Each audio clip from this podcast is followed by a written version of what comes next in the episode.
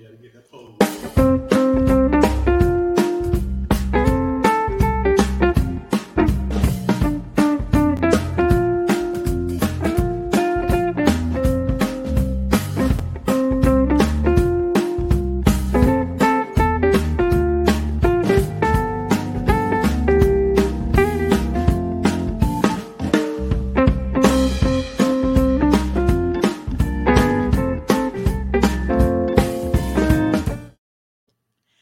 Hi, welcome to the Keep the Faith podcast. I am your host, Tori, and with me today, I have a special guest, Miss Nia Nicole, with me today. And I hope you guys had a great weekend. I know I did. What did you do this over the weekend? I hope you had a great weekend. Matter of fact, Nia, I'm I was so excited. We, we actually planned this um, interview what a couple of weeks ago, and I've been looking forward to it. And of course, like I tell everyone. Tell us a little bit about yourself, where you're from, because I hear you're a Jersey girl. Jersey in the head. well, hello. My name is Nia Nicole. I'm an international speaker, author, and master vision coach. So I am from New Jersey. And I recently transplanted here in South Carolina um, as a part of this journey that I'm on. We're going to talk a little bit about that when it comes to my book. But I wrote a book um, about three years ago as a result of going through a divorce. And, you know, God is doing some amazing things, um, helping me to find my purpose in the pain. But I have three beautiful children. I'm a grandma. Really? Yes, I'm a grandmother of four. And um, my granddaughter, I'm gonna shout out little Pre Pre. Um, she just recently went viral on TikTok, the little girl. Um, doing a you better work dance, whatever. Anyway, but I'm very really proud. I'm a I'm a goofy grandma. I'm very proud of her, but all of the kids. But so that's me. I'm a mother, I'm a wife, I'm a grandma, Okay. and a devout Christian. I love me some Jesus. Me too. And this is what the title of this particular segment is called Finding Purpose in the Midst of the Pain. So we talked off uh, the air in regards to different areas that we can go. So I'm to let you, I'm to give the keys to you and allow you to drive. So wherever you want to start, I'm to ask you questions based on wherever you want to start. So wherever you want to start in regards to different type of traumas or pains that you have experienced in life, Okay. I'm giving you the keys. All right. So um, I can go a lot of different places. Um, what I like to say too, professionally, I'm a social worker. So I do provide um, therapy for children in the children's system of care um, for kids that's been through multiple traumas. And um, a part of my story and the reason why I'm here, it seems like almost everything that I've been through personally, God used it for ministry and to help empower other people. And I used to think, like, basically, why me? why some of the challenges that I've faced in my life? Um, some of uh, my testimony is that I was a teen mom. I had my first child at 17. And then I was told by my guidance counselor at the time that, yeah, you probably shouldn't you know, go to college. You should probably focus on the work field, you know, since you have a child. And it might have been like some, you know, good advice, so he thought. But it really discouraged me because I had all of these ambitions and dreams. And to make a long story short, um, many of the things that I've experienced, God allowed me to give it back. So the first job, I, I ended up going to college, um, getting my bachelor's in criminal justice and my master's in organizational leadership. And the first job I got out of college was at an adolescent group home for teenage mothers. So um, the, the whole purpose of me writing a book or just sharing some things that God taught me through my pain is that you never want to waste a hurt. If you have trauma, you have issues, you have difficulties you go through, you don't want to waste that. You want to know what am I supposed to be learning? And once you learn it, how can I help heal other people in their process as they're learning as well? So, um, I don't know. We can talk about adolescent parenting. I was on welfare before. Um, I, you know, I went through a divorce.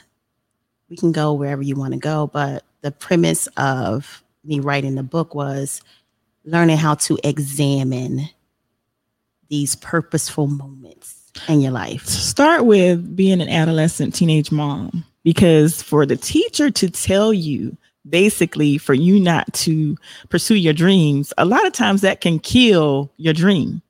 That could have put you in a tailspin of depression. You know, a lot of times you have to be very careful what you say to people because it can totally kill their dreams and make them not want to dream anymore. So touch on that uh, initially to start oh, off. it did kill my dreams. Really? they had to be resurrected. So, I mean, I'm from Trenton, New Jersey, which is a you know inner city area in New Jersey, and there was a lot going on. I grew up in the 80s and the 90s, so you know it was the war on drugs, the crack epidemic. It was like a lot going on. So. A lot of my peers, they were having children. I, you know, I had children. So, um, however, I was raised by very strict parents and my parents like had all of these aspirations for me. Oh go to school. I did well. I was a um, performance based person. So i did well until i got to high school and i you know i don't know. I started liking the boys. Yeah. so it's because i was so sheltered. I didn't really uh, and naive. I didn't really have um i guess the wisdom to navigate dating life. Basically my parents was like don't do it Right. Right. so, you know, I started liking the boys. And then I, you know, of course, I got pregnant. And at that point, I was like, wait, I had a whole plan. My parents wanted me to graduate from high school, go to college, then get married, then have children. But look, I'm 17 and I was sitting in Planned Parenthood petrified, Right.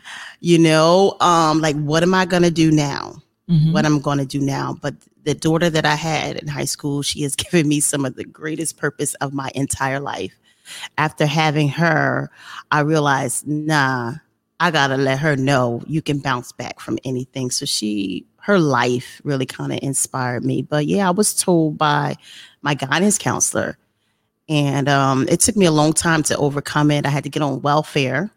And I was with my daughter's father. He I married him. We married each other um, after high school at around 19. But anyway, I had to be on welfare, Medicaid, food stamps. Um, I was humiliated a lot Mhm. sitting in that office asking people for help. Um, even when I wanted child care, they were like, well, you have to do a welfare to work program. Right. You can't go to college. I'm like, but I'm a good student. Right. I want to go to school. I had to take my kids to school with me. Sometimes I had people in the hallways just watching my kids while I'm in class Wow. or pushing a stroller in there. It was deep. But I thank God that I didn't waste that hurt. You know, God um, helped me to help others. So when I see people, young women, in that type of predicament, I'm like, girl, please, you could get through this, honey. right. Right. you Right. can get through this. Because a lot of times I know when I was growing up, and I think if I'm not mistaken, we're about the same age except I haven't had my birthday yet. So Okay. um, but um, I know when I was growing up, a lot of people would say that once you have a child, especially as a teenager, that that will basically stop your dreams. Mhm. And that is not the case. You are a prime example that that is not the case at all. And then a lot of times too, you can get on the system and sometimes you rely on the system. You can become lazy. You can, you have to make a determination within yourself to tell yourself, is this what I want for my life? Mhm. Is this what I want for my children? So you got to be very determined. And I also believe that you have to have the right people around you Mhm. because if you have the wrong people around you, they can lead you, they can spin you off in a deeper depression. Mhm. And I've known that for for me personally, when I changed my circle, Mhm. it changed my life. Right. So I, I really commend you for, you know, because like I said, you could have stayed on the system because some people they get on the system and they rely on the system Mhm. and they stay there. Sure. But you have to have that determination. So let's go topic um in regards to now you said you had a total of is it three children? three children, and I had all three of my children by the time I was 21. So yeah, it was it was rough. It- I, let me just bring this out. People need to be aware that it wasn't that I was so gung ho and motivated and thought I can get through those circumstances. It was rough sometimes. I suffered from depression.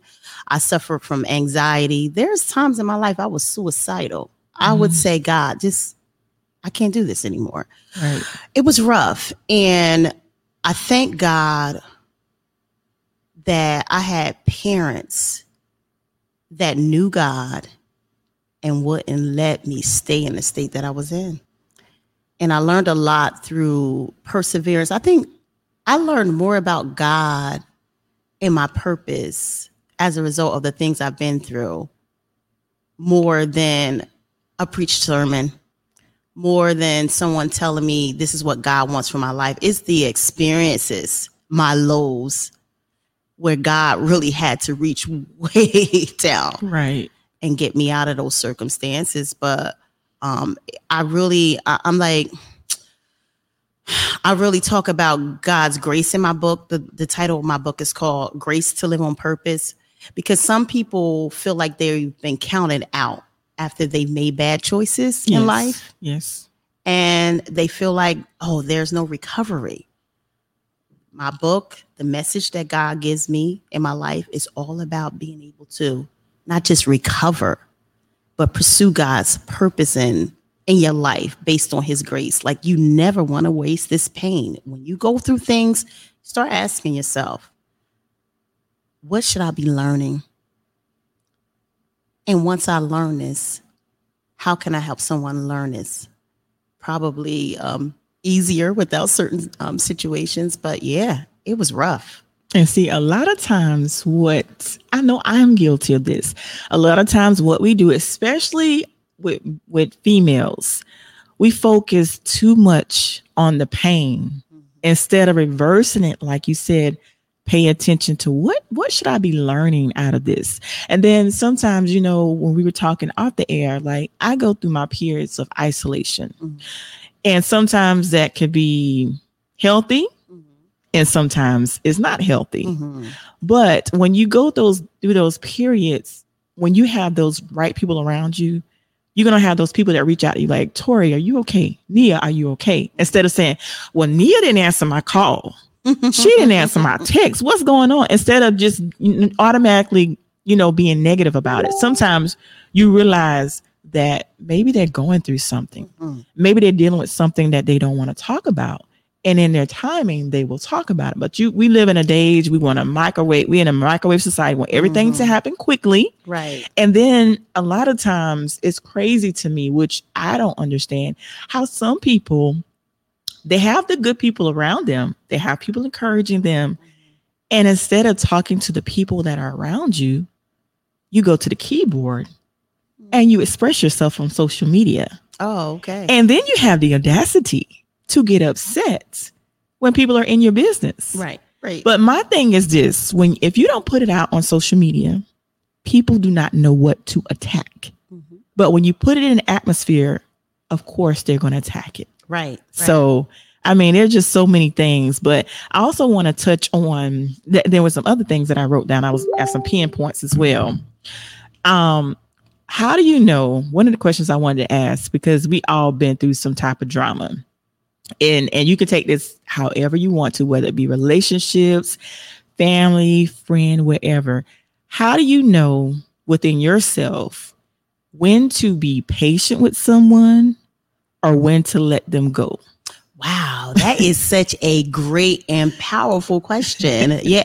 You know, I want to start by saying this. One of the most difficult challenges I've had personally is knowing how to have boundaries. Like boundaries are necessary. Um, because I was a people pleaser. I wanted to be, you know, helpful, you know, the perfect little helper, you know. I wanted to be the obedient child and it just i even touch on this in my book too how i had to deal with the deep root of why am i such a people pleaser? Why don't i know how to have boundaries to keep myself safe? Why do i allow people to continue to hurt me and to harm me emotionally physically whatever? Um, what i learned through that process is that you have to do the hard work within yourself before you can set boundaries, you got to know what the core is.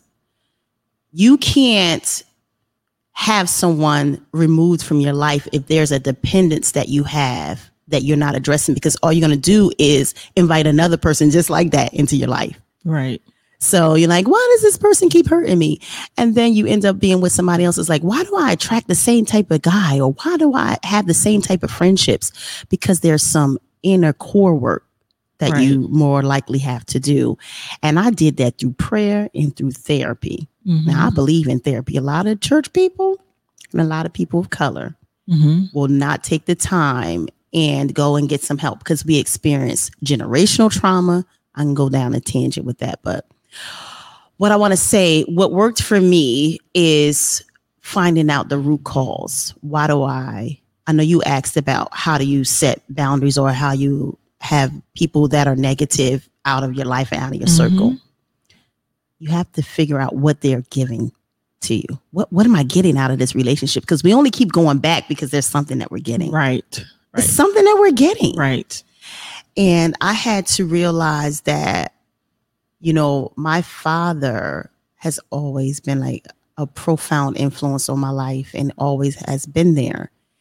And I remember as a, a young girl, I always wanted to please my dad because he and my mother had separated when I was a kid.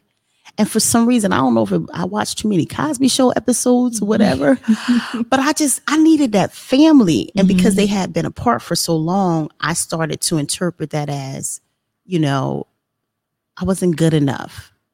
You know, people don't realize when families break up, children start thinking that it's their faults, they're the reasons.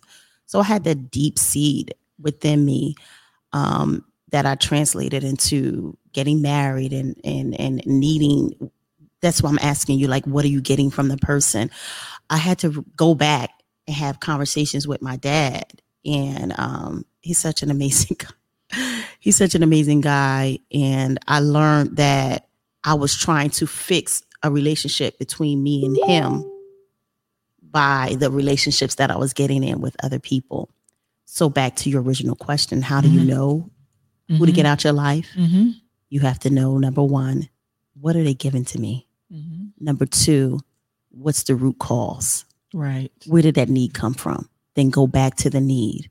And once you address the need, then you won't have that same type of need to have unhealthy people in your life. You're absolutely right. Because I believe that when you don't learn the lesson and like you said, address the need, then you're gonna that follow that same pattern or repeating that same, you know, meeting, like you said, meet the same the same type of guy. They may look look different, but they're the same person in reality. And one of the other things I was going to ask is that we have to make a choice, a constant choice when it comes to pain. We have the choice whether we allow that pain to make us better or bitter. Mhm.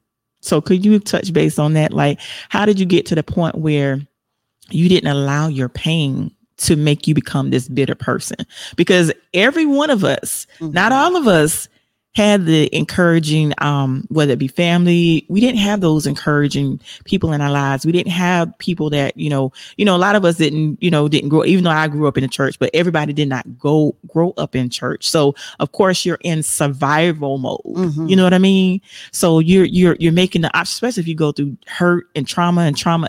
Some people they become bitter, Mhm. but we have to make the decision to become better. And like you said earlier, you got to learn from these experiences.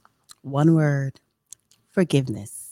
Ooh. Forgive yourself hmm and forgive others. That's it. It's nothing more deeper than that. We become bitter. Um, I was reading a book that talks about um, why we struggle with jealousy, anger, greed, um, all of these guilt, and the behaviors that manifest as a result of it. And at its core, we become bitter when we can't either number one forgive someone for what they've done to us or number two we can't forgive ourselves for what we did to someone else and um, there's a quote that says unforgiveness is like drinking deadly poison every day hmm but hoping that the other person dies Right. so, forgiveness, when you learn to be kind to yourself and kind to others, people, there's like a, a cycle of pain. You hurt me, I hurt you back, then I hurt somebody else. and so on and so forth. And the cycle just keeps going. Somebody has to say, wait, the pain cycle has to stop somewhere. So I will choose to forgive somebody. Now, check this out. You got to forgive someone when they don't even ask for forgiveness. Yes. Yes. You may never get the apology.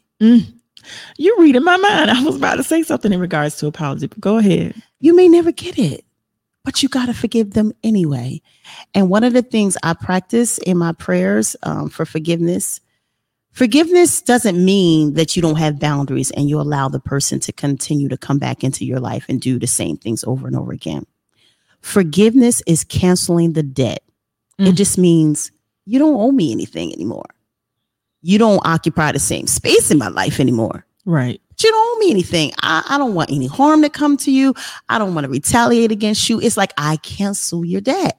Right. You don't owe me nothing. Right. Live your life. I live mine. Right. I'm over there. right right. Like I, I saw a, a quote from because i listen i love the church i love the lord but i also i'm a big fan of tupac. And tupac and tupac i read a quote the other day and he said um it was a, a quote from tupac and he said that um j- you know i basically and i may misquote it but basically what he was saying is i want you to eat but just not at my table you know what i mean Girl. Listen, you I want to see you eat, I want to see you win, and I want to see, you know what I'm saying, just not at my table. You know what I mean? First of all, that is the most articulate and profound way to explain forgiveness because Yeah. I just had a conversation with someone. And sometimes people pleasers, like I was, I'm a Mhm. reformed people pleaser, okay? um, what we do is we think forgiveness means I forgive you, so I keep giving you the same access to me. Mm-hmm. Because people's like, if you forgive me, why are you holding grudges? It's like, I don't hold grudges, I hold a boundary. Right. Before I was just super duper permeable. That means you can say anything, do whatever. And I thought in my mind that forgiveness meant that, okay, so you just allow that person to have the same type of access. Like, let me give you an example. If someone comes to my house and they steal something out of my home, okay, Rolex watch, expensive pocketbook, okay, I can choose to press charges with the authority, or I can choose to say, you know what, it's fine. But that don't mean you invited to the barbecue. Right. I'm not going to press charges. I'm not going to go to the authorities. I'm not going to require you to do any time for the, what you stole from me. You got that. You keep it. Right. I'm not even angry about it. Right. I'm not even impacted by it. But you're no longer allowed in my personal property or my um, personal area. And I think a lot of people get messed up and hurt a lot because they don't have boundaries. Right. And they think forgiveness means be a doormat. Mhm. A reconciliation. And, and guess what? You can Mhm. reconcile, but I don't Mhm. have to have the same level of relationship with you. Yeah. like people ask me about um my motivation for writing this book was a multiple multiplicity of things but one of the biggest things was my divorce Mhm. so god let me see a lot about myself and um it's like i still love my husband but where the space that he occupies in my life yeah i'm going to deal with that differently Right. going forward. And I want him to be okay. And I want him to find God's love and his grace. And I still talk to him almost every day. People are like, what? Yeah, I do. Right. Because at the end of the day, I know that my healing comes from not just exercise and forgiveness, but knowing that I've been forgiven. Right. We have to give people the same amount of grace that God gives us. Girl. So how can we possibly if God is giving us grace, how can we not extend that grace to others? Absolutely. And I tell people all the time the re- people that are um, unforgiving and that seem angry all the time are the people who basically is telling God, those people should be punished, but not me. Right. Like I do wrong things, but guess what? My wrong things is not really that bad. Mhm. I had to really look at myself and like, you know what? I contributed to the downfall of my marriage. It wasn't, it's not just one sided. Relationships rarely are. Right. They really are. So if I am to believe that God is going to grace me and forgive me through this, then I have to demonstrate that for other people. Absolutely. You have to demonstrate it. It's just so God is much easier than people really understand him to be. We make him complicated. We do. We do. And back to what you said earlier in regards to the apology. Like a lot of times we hold our healing up because we're waiting on the apology. I have been guilty of this before in my 20s. I'm in my 40s now. I know better. So now I'm doing better. But sometimes you can know better and still don't do what you're supposed to do. Mhm. But now that I'm older and much wiser and I've experienced some things, I'm at a point where I can give people grace. And just like you said, you can still talk to them, but then you have to set those necessary boundaries because a person can can come into your life, they can hurt you tremendously. When in some cases it can be intentional, Mhm. some cases it can be unintentional. Mhm. But we still have to have the capacity to forgive, no matter what, either whether you get the apology or not Mhm. it's still our right to forgive them and we are responsible for our own healing Girl. You just, girl, you just said a mouthful, and that is so true. Uh, The reason why we hold grudges and we're angry all the time is because we're expecting the person who hurt us to heal us. right It's like that doesn't even make any sense. right You know, uh, the fact that we all have trauma. Like when you come into relationships, whether they're friendships, platonic, husband, wife, parent, child, we come to it with a myriad of experiences. So I'll share a little bit about my husband and I. Our testimony is that we both came in with trauma. We were kid for kids, first of all. I was 17 when I got pregnant. He was 19 at the time and he had already had a child. So he came. Um, his his father was um passed away earlier in his life. Didn't really have that modeling. And we grew up in the 80s and 90s. Y'all know what was going on. right right You know what was going on. yes So we just was like, okay, we're going to do this relationship thing and it's all going to work out. But no, we had so many childhood traumas that we had, didn't deal with. Mhm. When we brought them together, we was just two crazy people right trying to be adults and we had not matured ourselves and we ended up hurting each other a lot. A lot.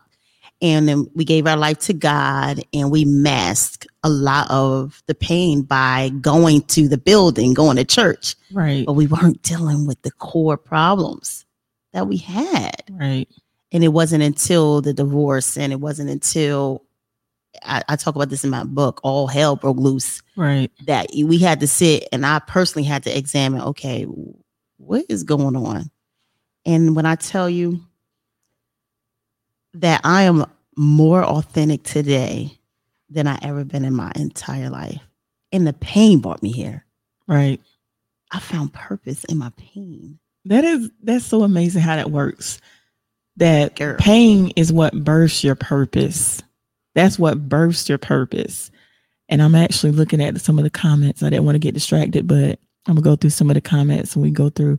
But another thing that i want to um say as well when you get to that point where and i think the most purest love is being able to look at the person that hurt you and you're able to genuinely and authentically forgive, genuinely love them from a pure place, and be able to pray for them. girl and that's the key right there and and the reason why at this point and we're all a work in prog- pro- progress excuse me i'm able to do that for that particular re- relationship because god had to show me me Mhm. a lot of times we are unforgiven because we assume that we're blameless Oh, yes. we assume that we're blameless Mhm. because the people that hold grudges, the people that can't forgive, are oftentimes people who are kind of self righteous and they feel like, how could this happen to me? And I was there, so I can testify to that, honey. Yeah. But it wasn't until God showed me my vulnerability in areas of my life where I hurt him, hurt my kids, hurt other people, that I was able to say, man, you were gracious to me. Thank you. Right. and that's when I was able to really love him and others from a, a, a genuine place. God had put me on this whole quest of asking people for forgiveness as I'm writing this book because he's he's showing me a lot of different things, and I wrestled, girl. Mhm. I was like, why should I ask them for forgiveness? They hurt me. They did this. They did this. God said, do it. And every time I did it, God opened up another door and he healed me in ways that nothing else could. Nothing else. I am proud of the person I am today. wow, that's good. Authentic. Yeah. No more plastic life. Right, because we'll we'll have the mask on Girl. before the before COVID, before the actual mask came. We was wearing a mask long before COVID. Mhm. so it's it's it's it's very um real that you have to be authentically who you are, and you have to allow. And I because I I just realized this past week that there are some people that I can be around, and I cannot be who I am truly authentically. So I was like, you know, what is it with me? What is it about this person where I feel like I have to be something that I'm not Mm. or have to pretend? So I had to reevaluate just this past week. I was reevaluating myself. Like, why do I feel like I have to be a certain way around this person? Mm. But then there's some people I could just let my hair down and just be who I am authentically. But there's some people I just I don't know. I just feel like I have to put on a facade and just put and you know, and it's like and some people if you take your blinders blind blinders off mm-hmm. and allow them to see who you really are, they looking at you like, really? Because I can be goofy sometimes. Mm-hmm. And even though I love the Lord and I love church, I still occasionally like to listen to hip hop. Mm-hmm. I like to dance. And like I was telling you, I don't think you, I was telling you, like on Fridays, I start doing karaoke. Love it, and, girl. and prior to doing karaoke, like it's allowing me to come out of my shell because I would be cooped up in the house. All I'm doing is reading books Mhm. and watching. I don't watch a lot of t- television, but karaoke is helping me come out of my shell Mhm. because of different traumas that I've been through. I was sheltering myself because I was putting up instead of. I feel as though a lot of times, and I know I can only talk about me. Like a lot of times, instead of putting up, we put up walls, Mhm. And when you put up walls, you shut everybody out. Everybody. you have to learn i say to put up gates. And that way you can let people in let people out and set those good. I like necessary yeah you got to put in put up those gates. Like this person you know and set those necessary boundaries. And it's okay. I was and i realized probably about a month ago that i too was a people pleaser because i had trouble with saying no. Mhm. like i'm a big supporter of you know when people start their business i like to support everybody Right. but I have to tell myself I can't be to every event. There's sometimes I gotta say no. And it's hard for me to say no sometimes. Like, Tori, will you come and support me? I'm like, and and and I sometimes don't want to go. I may not feel like going, Girl. but guess what? I'm doing it. And I'm like, why why can't I just say no? Why just can't I, you know, say I'm not available or just be honest, like or just say no. That's an option. and it's a complete sentence. No is a complete sentence. That's exactly what I was going to say. Um, my sister and I joke. It's just the two of us, and Yeah. um, she would say all the time because I grew up. I'm the oldest, Mhm. and I was performance based because the expectations was always you do the right thing, you be the mo- role model, all this kind of stuff. But my baby sister said to me, "Sister," that's what she called me. No is a complete sentence Yeah. you don't always have to offer an explanation to love yourself, to love your peace, and to love your time. Like, why we love people more than we love ourselves? Then guess what? We are not loving those people because even the Bible teaches us we have to love our neighbors as we love ourselves. Mm. So while we out here just doing this for this person, doing this for this person, we think we're demonstrating love. No, we're not. You can't love people and not love yourself. You gotta Wow. learn how to say no. Um, one of, oh, one of the things you were talking about and about boundaries. Okay, listen. So in my book, Grace to Live on Purpose is available on um, Amazon.com and BarnesandNobles.com. But listen, check this out. One of my biggest challenges as a Christian when I was going through this process, learning about myself, is when I first gave my life to God. I was such a weirdo. I was such a weirdo because I could not understand the difference between separation and isolation. Mm-hmm. Okay. You, were talking about going to karaoke, and opening up yourself. Let me tell you, I was so weird that once I gave my life to Christ, I thought I couldn't hang around my cousins, my family. I come from a very big, loving, interacting, loud, obnoxious family, and Mm. I love it. But when I gave my life to Christ, I was on a younger end, and my family was still, you know, doing what they did. Mm-hmm. So I would, I literally became a recluse. So it was just me, my husband, and my children, my mom and dad, and go to church. I was so depressed.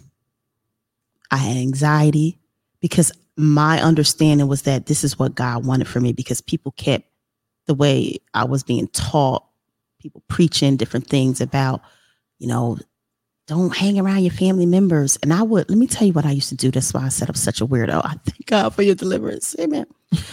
My family members would have events like baby showers. If they were not married, this is what I used to do. I said, I can't go because you had the baby out of wedlock. Because this is what I thought Mm-hmm. separation was. You know how many family members I hurt because of my ridiculous thinking? Yeah. my sister, I keep going back to her. She taught me so much. I had a, a favorite cousin too who we did everything together. Everything. We grew up together. We're not that far apart in age. And when I gave my life to God, I thought I couldn't be around her. Right. And I hurt her. Mm-hmm. And looking back in retrospect, I wasn't living an authentic life for Christ. I was living totally out of fear. And sometimes being in church, Mm-hmm. I'm sorry. They probably gonna get you and get me when I say this. Some people in church don't really understand the gospel message. They they can be there for years. They don't understand grace. Mm-hmm. It's like Jesus was hanging around with a whole bunch of people that was not religious. He hated religious people. Mm-hmm. But sometimes we give our life to God, we get super religious, we get judgmental, we're looking down at our family. People don't want to hear you at the family reunion talking, you know, pulling out your Bible and preaching at them Right. we're family. We come together. Yes, we're gonna pray. We open up in prayer and you know do our activities. Just because somebody playing basketball and having a good time and laughing or whatever, it- it's not the time to always shove doctrine down their throats. You know how we win people over to God? We demonstrate Christ's love Right. we demonstrate his love. And when I got divorced, I realized how religious I was. I realized how judgmental I was. And God had to take me to a place of authenticity. And he rebuilt my relationships with my family, with, you know, friends after he broke me. Mm-hmm. God broke me through this process. And now like I like who I am today. Right. Girl, hey, this is real me. I didn't even know she was in there. Hey, girl. Hey, girl. Hey. and here's the other thing too um a lot of times like you said we give our life because i've been there as well like when you give your life to christ oh i can't go here i can't i can't go there because like even a couple of months ago when i started doing karaoke i was like well can i is there certain songs that i can sing i need to sing and i'm like no i'm just having i'm just having fun just because i'm singing a particular song as long as it's not disrespectful or anything Right. but if I'm just having fun and I'm not hurting anyone, I don't see a problem with it. So now I just go to hair karaoke now and I just had to let my hair down and just Mhm. have fun. But a lot of times we get in our mindset, well, we can't listen to this. And now I will say now, we still have to be mindful of our eye gates, what we're Mhm. watching, Absolutely. what we're reading, certain conversations we entertain. Now, certain things we still have to be mindful of, but that doesn't mean once you give your life to Christ that you stop living. Mhm.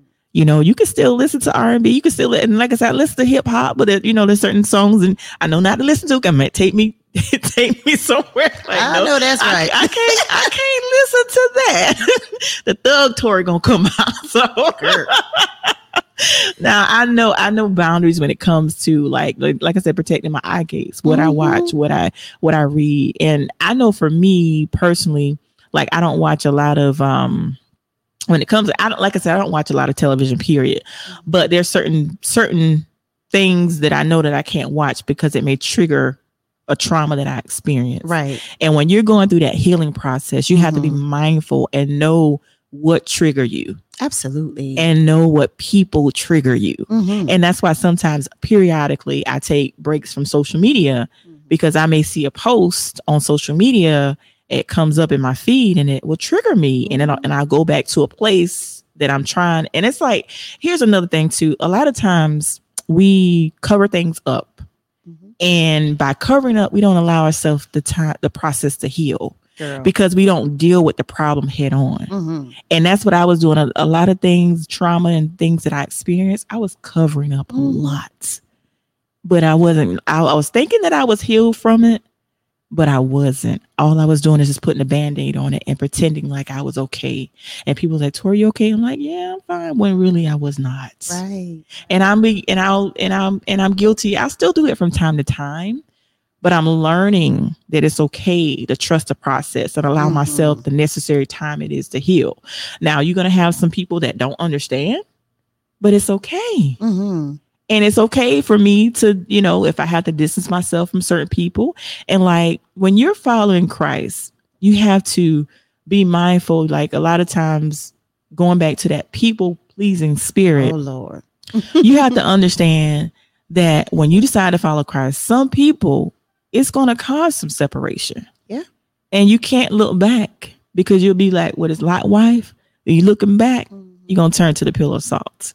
So Mhm. some situations and some people I know that I cannot like I can love them from a distance and pray for them, but I know that I can't be around them because they're going to take me back to a place that God delivered me from. Right. And that's why I'm mindful of different areas that I go, different different um venues and stuff. I can't go to Mhm. certain places because it'll take me back to what he delivered me from. And I'm not trying to go back back step to what God delivered me from. I'm not trying to do that.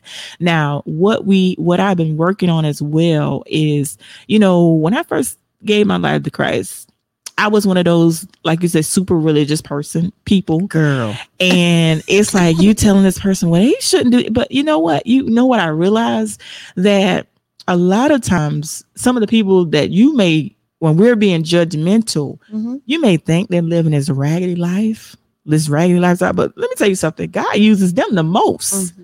because he's married to the backslider. Let's talk about that a little bit. Mm. I don't, as a, a mental health professional or as a Christian or as a human being, what I've learned is that the things we identify in others Mhm. so readily Mhm. is things that we might secretly s- uh, suffer from or Mhm. struggle with. So Mhm. I don't know. I don't know. But I do realize that when I went through my pain, there were certain things that I would get so agitated about people when I first, you know, gave my life to Christ. I was like, yeah, don't do that. Mhm. And I realized I had a cover. Mhm. So the way I protected myself was to cast or project it onto somebody else. You're doing this bad, you're doing this bad. It's because that was a weakness. And a lot of us, we won't really be honest Mhm. with what deep down what we're struggling with. And in my book, I talk about my cover. I was a cover girl. I had a cover story. I, I was like, listen, look at me. I am the perfect little helper. I love me some Jesus. I'm a good wife. I'm a good mother. Look at me. Yeah. That was my cover story Yeah. but deep down i was a broken person and didn't feel really adequate in a lot of areas of my life and it seeped out in my marriage it seeped out in how i raised my children and it seeped out in how i even dealt with god's people and it wasn't until i had the break when the marriage went awry and my husband told me and this is in a book he's like i don't want to be married anymore i thought my whole world had ended in that moment Mm. I thought it was over. But it made me examine myself, some bad choices that I made. It made me see me for the first time for who I really was. We cover up things that we're embarrassed by, that we feel ashamed of. And it's an old strategy. Adam and Eve, yo, check it. They was the first one to use that strategy in scripture. right. God had an idea. This is what I think of you. This is how I'm purposing you. Be fruitful and multiply. Satan had another idea. He comes in, he offers a, uh, offers a suggestion. and then we fall for it. And when we fall for it, instead of going to God and saying, I fell for this, I, got, I messed up, we try to hide and cover it as if He doesn't know, Right. as if He doesn't already know. Right. I spend a lot of my life just covering. I said, if I be a perfect little helper, people pleasers are people who are trying to hide their insecurities, their fears, all of those kind of things. But until you really deal with yourself, you're going to find yourself constantly in those same patterns and you're going to be hurting and you're going to be unhappy. And it wasn't until I was okay that I was a teenage mother. Yeah, that was me. That's a part of my story. I was a teenage mother. I was on welfare.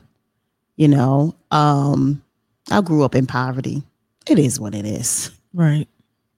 But through all of those experiences, it has made me an authentically loving person to help people in those same circumstances and let them know it ain't over. In the book, I talk about the Peter paradox.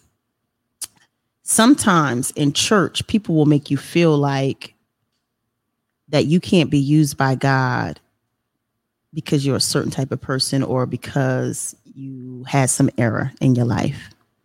Okay. It took me a long time to realize that I'm okay with God. I may not be okay with people, Right. but I'm okay with God. He he loves me. I'm good. Right. And sometimes we are more afraid of people's perception of us than we are his. Right. So learn to be okay and and give up the cover story. I, I'm not a perfect little wife. I'm not a perfect little mother. I made a lot of mistakes, but you know what? I know who to go to to fix them, and that's what that's the whole purpose of what I do now. Like, no, I'm going through these pains. Some of these things I caused on myself. Some of these things other people cause. But at the end of the day, they're going to be for God's glory.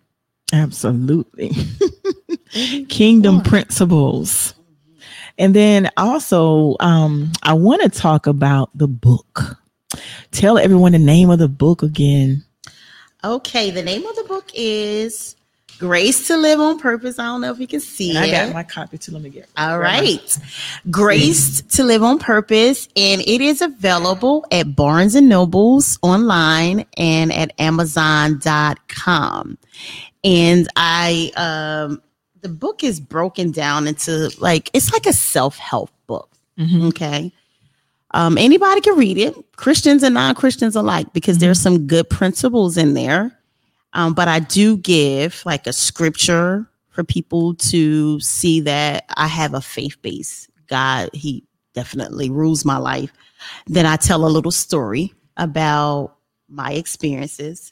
And then I help people to create a strategy for themselves. So when you're reading a book chapter by chapter, you just don't hear my advice to you. Right. I give you homework Right. to go back and like, okay, well, how do I apply this to my life? Right. And um, yeah, it, it's wow. This book has transformed me in ways I, I don't even know if I can articulate them because it made me really examine so much about my struggles. I had some major insecurities. I don't care how much I was in, I'm an ordained pastor as well. And I would be in front of people preaching and teaching, and I just felt so inadequate. I never got over that 17 year old girl who had that baby. It took me getting divorced Wow. to say, wow, I have to face these issues Right. in my life. I never got over it. I'm over it now. Thank you. God. Yeah. Um, because I always thought people were looking down at me. So it made me insecure. It made me jealous. Listen, Yeah. I had to go through therapy to say, God, why do I always look at other women who seems like they have good marriages, good kids, or whatever, and I start to like sink in this place of depression. A lot of women won't admit that they have a problem with jealousy. Like, I ain't jealous of nobody. Yeah. I ain't jealous. Right. Like, no. I had to tell God, I had to look in the mirror. I was like, I am. And it's Right. painful. Right. I see another woman that's being cared for, that's being properly loved, and getting the goals that they set out. And I was jealous Wow. because I was asking God, why? Why did I have to be born to teenage parents, grow up in poverty, end up becoming a teenage parent, be on welfare, sometimes be African American, be black. Why Mhm. had to be like this? Because Yeah. life been hard to me. Right. But when I I understood that my beef was with God, people don't believe it. When you have a jealous heart, your beef is with God because you're telling God you could have did better by me. Right.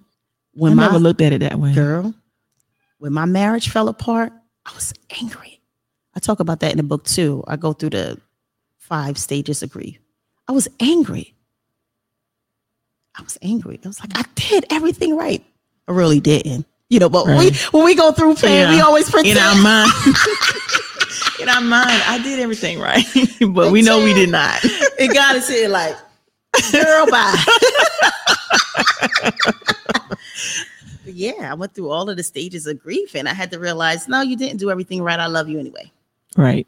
I love you anyway. So when you get over it and you stop crying and you start realizing that you can have purpose in this pain, then come see me. Right.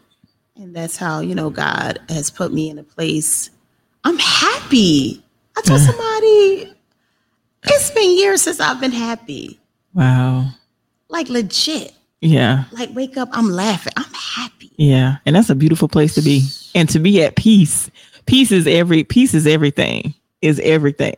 And that's a good place for you to wake up and happy. But eh, because everybody can't say that. Not genuinely happy. No. So that's a good place to be. Mhm. So tell everyone, like you can, you say get an Amazon. Um, is there? You have, matter of fact, give them your website and like your pages where they can contact. Like, say somebody may be listening to the interview and they may want to purchase the book and they may want a personal. They may want a person the signed copy. Can they reach reach out to you directly? Yes, my website is www.iamnianicole.com. Again, that website is www.iamnianicole.com. Um, you can buy the book on my website. Also, um, I do vision coaching. Every year I do an annual event where um, I teach people how to create vision boards for their lives. Um, and yeah, we conquer those goals. And um, yeah, you can get my services that way. But anyway, my website is www.iamnianicole.com. So yeah, and I am Nia Nicole on Facebook. I have a YouTube channel that's I'm trying to get active now. Okay. Um, and it is I am Nia Nicole. Everything is either Nia Nicole or I am Nia Nicole. So yeah, come check a girl out. And can they also inbox you on social media as well? Are you on Instagram as well? I'm on Instagram. Just recently got on TikTok. I like I like TikTok. I'm trying. I, I'm trying. I'm trying to figure it out. My mom, my kids always say, like, "Mom, you do the most. Like, some things need you need not be involved in." Like, I, I'm gonna try this it's fun. It's fun though. It's like for me, um, what made me uh get on TikTok was when COVID hit, and I was like, you know how we instead of us doing some stuff we supposed to do, you you know you find something you feel like you're bored. When you could I could have been reading a book, but I just got on TikTok, and I actually love it. And mostly, to be honest with you, I every once in a while I'll do a TikTok, but I'm not on there like that. I just like mostly to watch them, but it's it's pretty cool. It's pretty cool. And then there's inspirational tim- TikToks on there as well there's like there's a there's a side of um TikTok that seems like it's the Christian side of TikTok. So it's it, I think TikTok is really cool. In in in all type of um social media platforms, it's all in, in direction that you go because there's like Clubhouse and you have to be careful with different rooms. But in that's with any social type of social media, you just have to be careful. You know, just you just use wisdom. Absolutely. Absolutely use wisdom. That's all I would advise anyone to do. But I thank you so much for coming on now. And what piece of advice would you give to anyone, just like you said, you was a teen mom, um, that may come from a place of brokenness and feel like because a lot of times God uses our broken pieces Mhm. to rebuild us, restore us, and you know, start over again. So, what do you say to that person that may, what whatever the situation may be, they may feel broken and they feel like there's no hope, Mhm. and they may be going through depression and you know all that type of things. Because I mean, we all have been there where we go to these dark places, and sometimes it feel like you don't know your way out of that dark place. Girl. So, what do you say to someone that may be watching, that may be in a dark place, and they're trying to come out, and and may may not even know how to come out? Mhm. Know that you are born on purpose. That's it. Know that you were born on purpose. Um, I was reading a book, Purpose Driven Life, I believe it was. And it says that your parents may not have planned you, but God did. So, no matter what circumstances you were born, I was born to teenage parents. My children were born to teenage parents. Some people's parents didn't work out. Some people don't know their biological father or parents adopted, whatever. But you're here, Right. you're alive. So you're purposed. And um, we didn't talk a lot about that's my advice. Just know you have a purpose and then, you know, live your life trying to figure it out. We didn't talk a lot about mental health. And I don't know where we are with the. You can touch um, on that because actually July is uh minority mental health awareness. So you can touch on that. Yeah, I just want to share a little bit about that. I um, work in New Jersey Children's System of Care, providing mental health services for kids, and I used to do it for adults as well. In our communities, there's so much stigma about people going to get help. But I'm encourage someone today: go and get some help. Go and see somebody. I had to be in therapy for three years when I realized all of the traumas that I had experienced in my life. See, we talked about covering up, covering up, covering up. I was going to church and still never dealing with the traumas. I was praising the Lord. I told you I was an ordained pastor and still never dealing with the traumas. It was almost easy for me to hide in there because I was going to church, I was faithful, whatever, but I was suffering from depression. It was so heavy. I told you, I, there was times I was suicidal, like legit, wanted to take my life. And people won't say that. They're so embarrassed because people think, oh, you don't have faith. No way a Christian should feel that way. Right. There's no way. But when you don't deal with trauma and you don't even understand, sometimes we have depression, anxiety, all kinds of things. They could be biological. People have mental illness. You know, people have mental illness in the church, Mm-hmm. but people are like, oh no, mm-mm, it's a demon. No, I have a mental illness and I need help. And I need prayer and I need a therapist, and it's okay. Right. So, um, one of the things I learned is that you have to be honest with what's going on with you. Trauma changes your brain chemistry. People don't know that. If you had physical abuse, sexual abuse, I can talk about that all day, every day. That'll take too long. It'll be a whole nother show. Mm-hmm. But there's a lot of people, things that people go through that they don't deal with. So, physiologically, it changes your brain and your body, how you react to things. You don't know why you have the triggers or why you start having bodily sensations about certain things. You feel anxious, you feel like literally heart palpitations or whatever. It's because trauma has changed you. And the only way to be able to get healed from that trauma is, first of all, admitting it, acknowledging it. Some stories that people have, they've never told another soul. They've never told another soul. So all of that stuff is just living in there. And we're just going about our business like everything is okay, but it's not.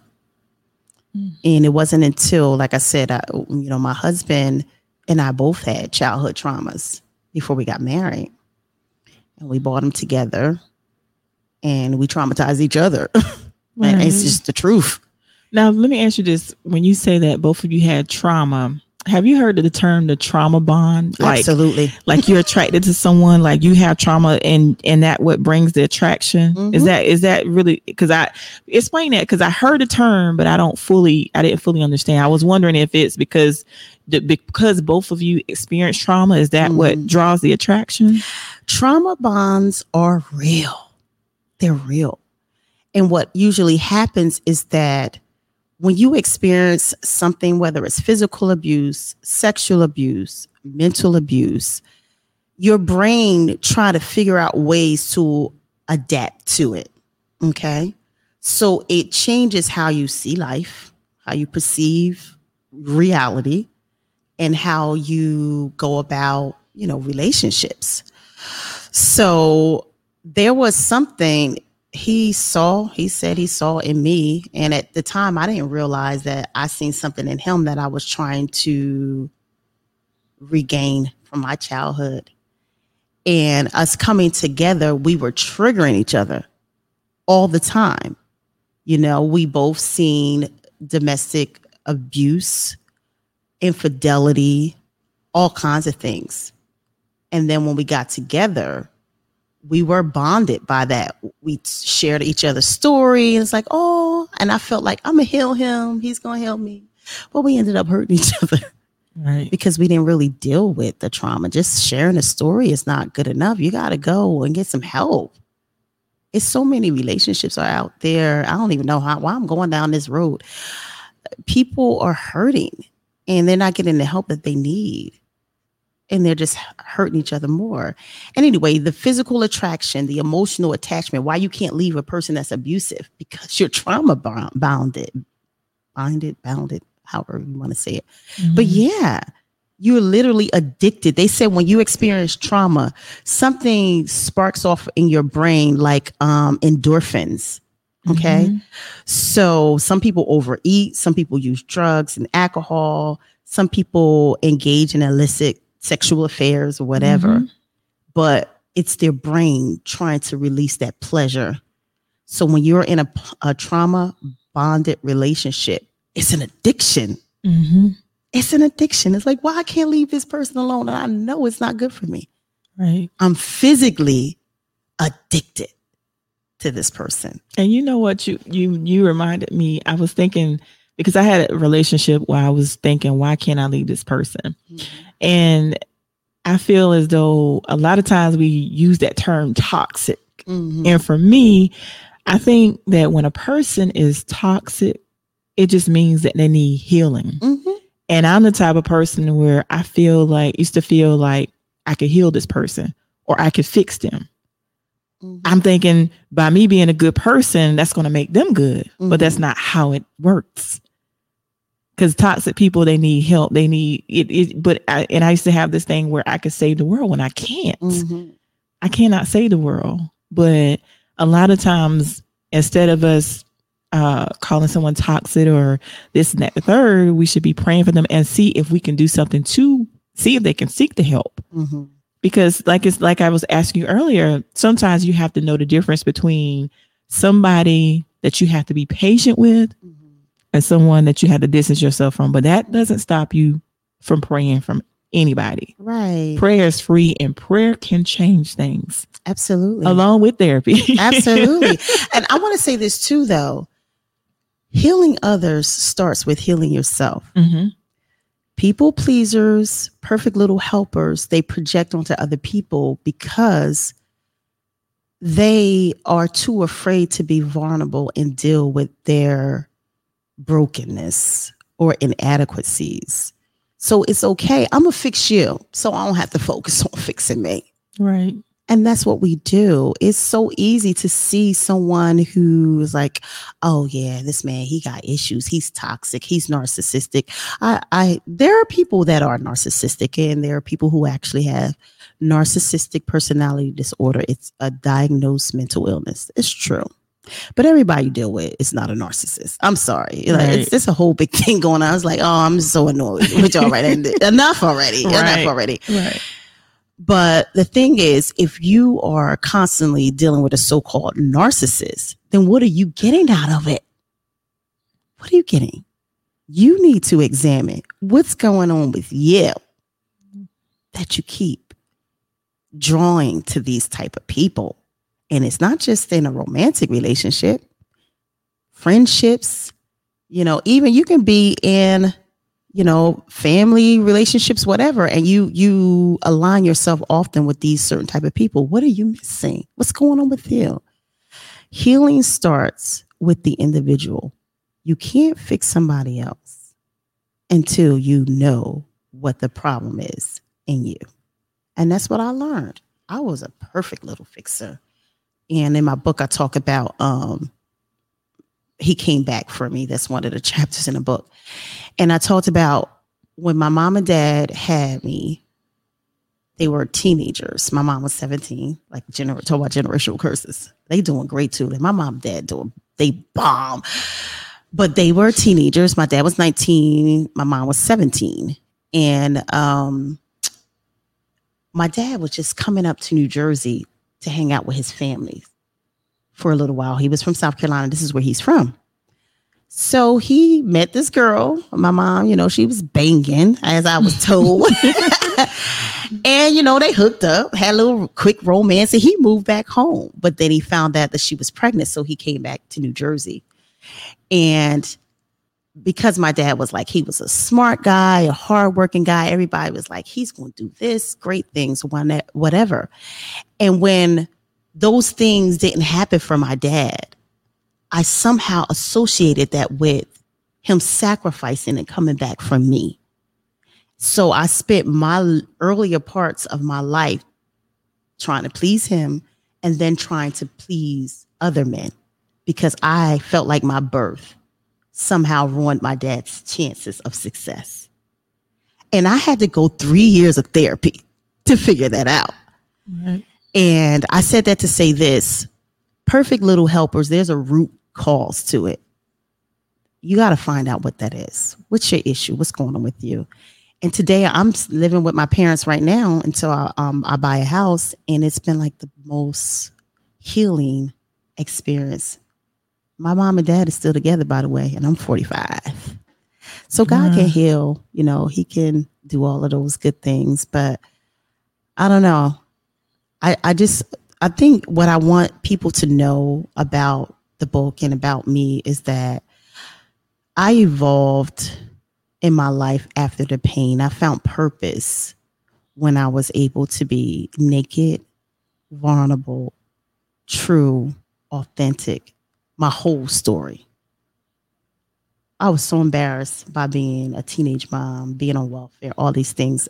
And I said, once I get my education, sis, I'm mm. gonna be acting prim and proper. Right. Once I'm like, I got a master's degree. Don't right. nobody care, child.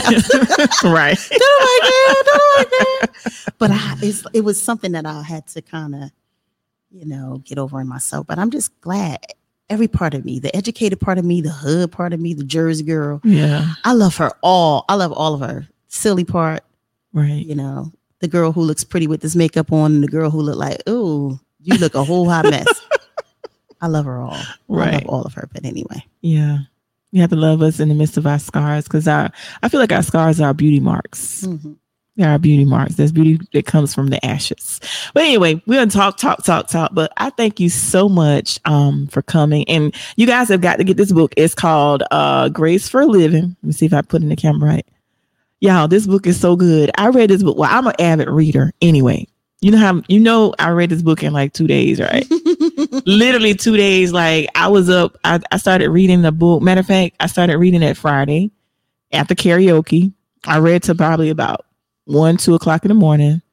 And I finished the book the next day. Wow. Now everybody can't read, probably don't like to read, but I like to read. And it was it was that good. It's like a page turner. So you guys have got to get this book. And tell everyone again your social media platforms that they can reach out to you and also repeat your website before we wrap up. Okay, so you can buy the book at my website, and that is www.iamnianicole.com, or you can buy it on Barnes and Nobles online or on Amazon.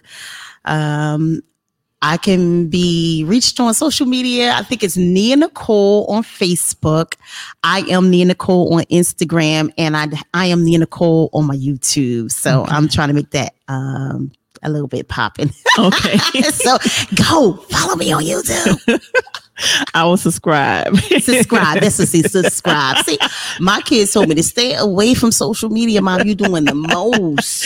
Yeah, when you when you talk about uh, YouTube, you gotta say you gotta say subscribe. well, subscribe to my page. And make sure you sh- you have to um, tell people to subscribe hit the notifications so they can get the alerts when you um uh, get a new uh, video. So yeah, but thank you guys for watching. If you missed the beginning of the podcast, you can go to the replay. And if you'd like to be a guest on the Keep the Faith podcast, you can contact me at 843-920-8124. That's 843-920-8124 or you can email me at faithisnecessary at gmail.com. And as I always say at the end of the show, no matter what you're going through, always remember you may bend, but don't break and always remember to keep the faith. And thank you guys for watching.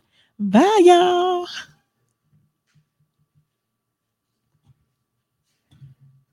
Okay, hang on, we still live. The mouse.